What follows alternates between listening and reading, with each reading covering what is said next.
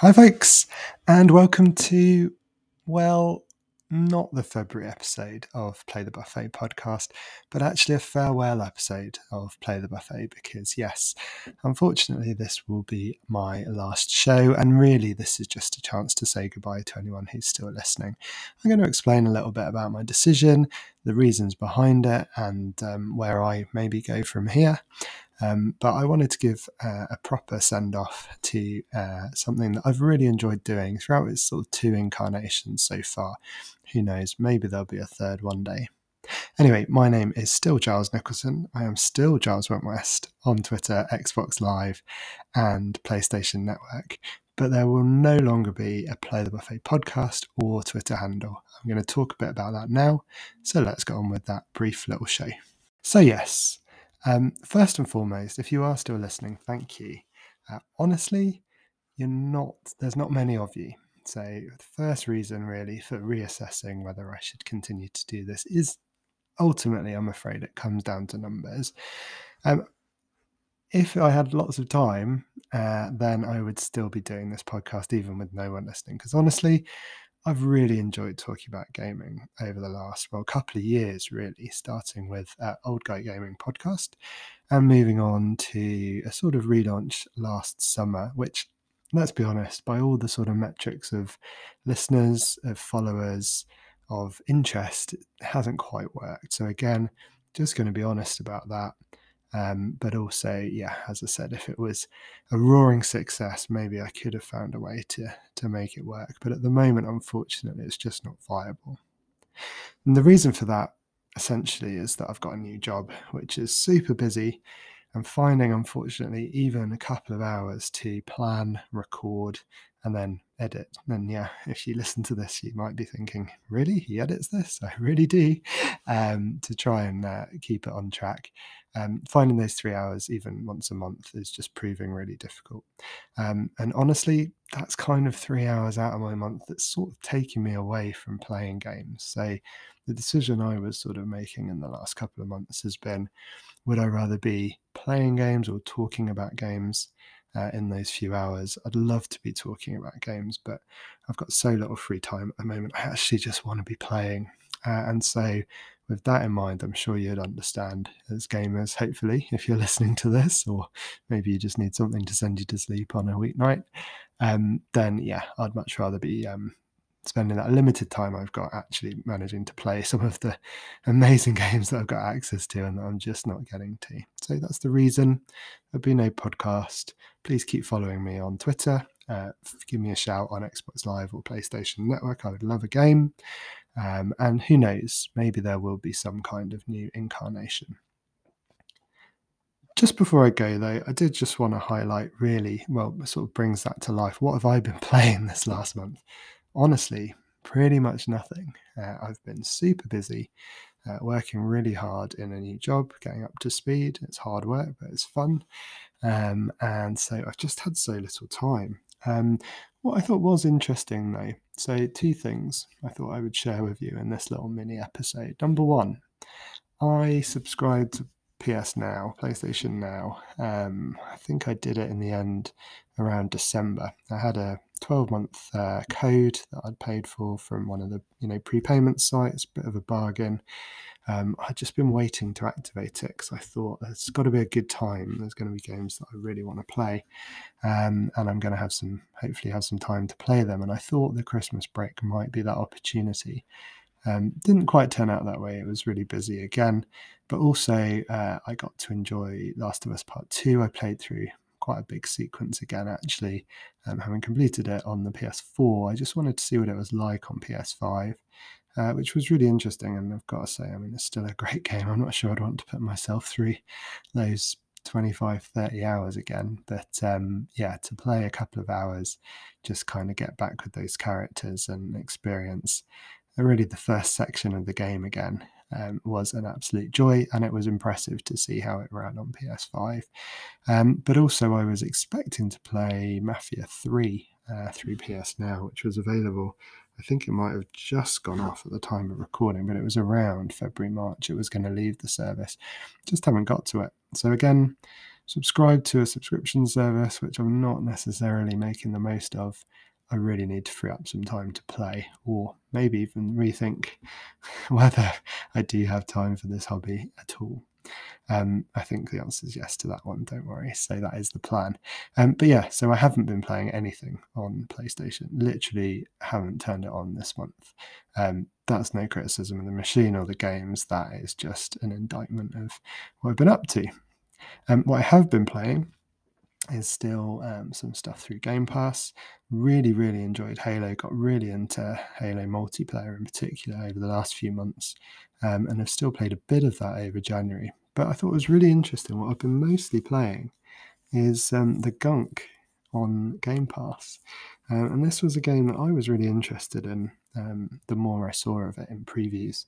Um, and I sort of suspected it might not be brilliantly reviewed. And in fact, when it came out, I think it's hovering around the 70s, uh, maybe even the high 60s in terms of Metacritic. Um, and I can kind of see some of the criticism. But to me, this is exactly the sort of game I needed in January. Um, I'm really enjoying the story. I like the mechanics, very simple. Uh, it's mostly sort of explorations and very simple puzzles. Hoovering up gunk with your, I don't know what it is, but your little gizmo on your hand. Um, and it's a really pretty game for a tiny team who developed it. Yes, the animations are pretty um, very wooden. Um, there is n- pretty much no kind of facial animation in the characters, and so it, it is hard to connect with them as characters. I can again see that in terms of the the commentary, the reviews I've seen. Um, but generally, I think it's been an absolutely charming little game, and I'm pretty much at the end of it now. I thought I might finish it before this review, but again, just had a really busy week this week. Didn't quite uh, get there. So this review, I think I meant this episode, but you know what I mean. Um, so yeah, just if you're listening, if you've enjoyed my highlighting some of the smaller games or more independent games or games made by smaller teams, shall we say, um, over the years, over the months, then I would just add my support to the gunk. I would highly recommend it. Um, I've really enjoyed it, and it's been interesting. I've seen quite a lot said about how it is often um, people's sort of partners' favorite game. So maybe people who aren't necessarily into a, you know, hyper competitive or hyper hyper violent shooter, something like that this is a really sort of chill game, just navigating this uh, island, navigating this planet, uh, cleaning up the gunk and bringing back some really beautiful uh, scenery once you kind of clear a clear a scene. Um, and yeah, I'd highly recommend it. And honestly, that for all your Forzas, your Halos, uh, all the amazing games that are being released that I've managed to not buy because I just it would be ridiculous. I don't have time. Um, but for all the other things that I could be playing, I've been going back to the gunk and really enjoying it. Again, maybe that talks to my the busyness of my month um, and just needing a kind of chill explore type game. But highly recommend it if you're in anywhere near the same sort of position that I've been in. So I did pitch this as kind of a mini episode. Um, I just thought because it's the last time I'm going to do this for a while, I would just kind of give my thoughts on looking ahead uh, to, well, what I can see ahead anyway in terms of the next year or the rest of this year, 2022. Um, first and foremost, obviously, you know, if you're following, you can see there's two things that I think are obvious about 2022. One, doesn't look like the supply of chips is going to get any better for a very long time, which means that if you're in the hunt for a PS5 or a Series X, good luck. I hope you manage to get hold of one if you really want one. Um, but again, a lot of the games still coming out, particularly on PlayStation, uh, have sort of pivoted to this um, cross generation um, policy, this cross generation tactic. And so, again, you can at least experience Horizon Gran, uh, Gran Turismo and uh, God of War uh, on your PS4. So at least you're not entirely missing out on these experiences. Interesting when you compare it to those original few months with PS5 exclusives um, like um, Dark Souls, uh, sorry, Demon Souls, and uh, Returnal and Ratchet and Clank, in particular, in the first kind of six months. It doesn't really look like there's a big game coming out on PS5 that we know of anyway, and it's going to be exclusive. I'm not sure about Ghostwire Tokyo. That's something I should probably uh, check. But yeah, maybe that's maybe that's exclusive to PS5. But in general, um, if you're looking for one of those machines, fingers crossed you can get one. But if you can't, it looks like again we're sort of still in kind of cross-gen territory, certainly on PlayStation. Um, on Xbox, it's interesting. They had uh, Stalker. Really, Stalker Two was the big game lined up for the sort of spring, uh, and it got pushed back to December. So really, there's not a great deal of. Again, we're sort of a bit like last year. It's a bit Groundhog Day. We're back into this idea that um, Xbox and Game Pass in particular are really relying on their third parties um, for the first half of the year. You know, towards the end of the year, we should have Redfall, which uh, I think is still slated as summer, but everyone seems to think that means kind of September onwards with maybe a little delay. Uh, you've got Starfield, which is, you know, going to be huge story anyway, one one way or another. Either it's going to be a, a massive, another massive Bethesda phenomenon, uh, or if it tanks, uh, if it's not up to scratch, there'll be, I'm sure, loads of articles and podcasts about how uh, Xbox overpaid and you know another fail for Xbox and that sort of thing. I um yeah, I think it looks really interesting. I'm certainly going to play. Definitely my sort of thing. Um, and so Xbox again, second half of the year looks strong, um, but it will be interesting what happens in the first half. And um, what they have done, and again, what is obvious is they seem to be plugging uh, the gaps or pl- pushing uh, Game Pass again very much with um, third parties. So, um, again, second year in a row, MLB The Show, uh, PlayStation developed game, is going to be available day one on Game Pass. Uh, have to pay full price over on PlayStation. Just an interesting wrinkle, not trying to start a fight or anything. Um, and also, there's already um, Xbox have already announced a couple of other games that are going to come day one. I think it was Crusader Kings 2, if I'm correct, hopefully. Looks really good. Uh, looks really interesting. Coming to consoles for the first time. Um, so it'll be interesting how that works on Xbox or on a controller in general, Xbox or PlayStation. Again, day one Game Pass, and also um, Two Point Campus from the people who made Two Point Hospital at Sega. Um, again, not a necessarily a blockbuster game, but one that I know a couple of my friends really enjoyed, Two Point Hospital. Um, and, you know, again, day one, another day one release from Sega on Game Pass. So definitely something to watch going there. Um, over on PlayStation, in terms of subscriptions, you know, all eyes are on what this Project Spartacus turns out to be. So, my point really is for the streaming services, again, it's going to be a really interesting year, I think, particularly if PlayStation uh, does pivot, uh, does kind of really significantly revamp its offering rather than just rebrand. Um, and certainly the suggestion appears to be that's the case. So, interesting time. I'll be following it even if I'm not talking about it, um, please follow me on Twitter and I will be sharing my thoughts. Um, and then just two other stories. Again, I thought I've got to talk about at least something, uh, at least to some extent, rather, on today's uh, little chat I've got with you. So, number one, mentioned streaming services. Stadia looks like it is properly in the final death throes. Um, I think if you're a subscriber, that's sad.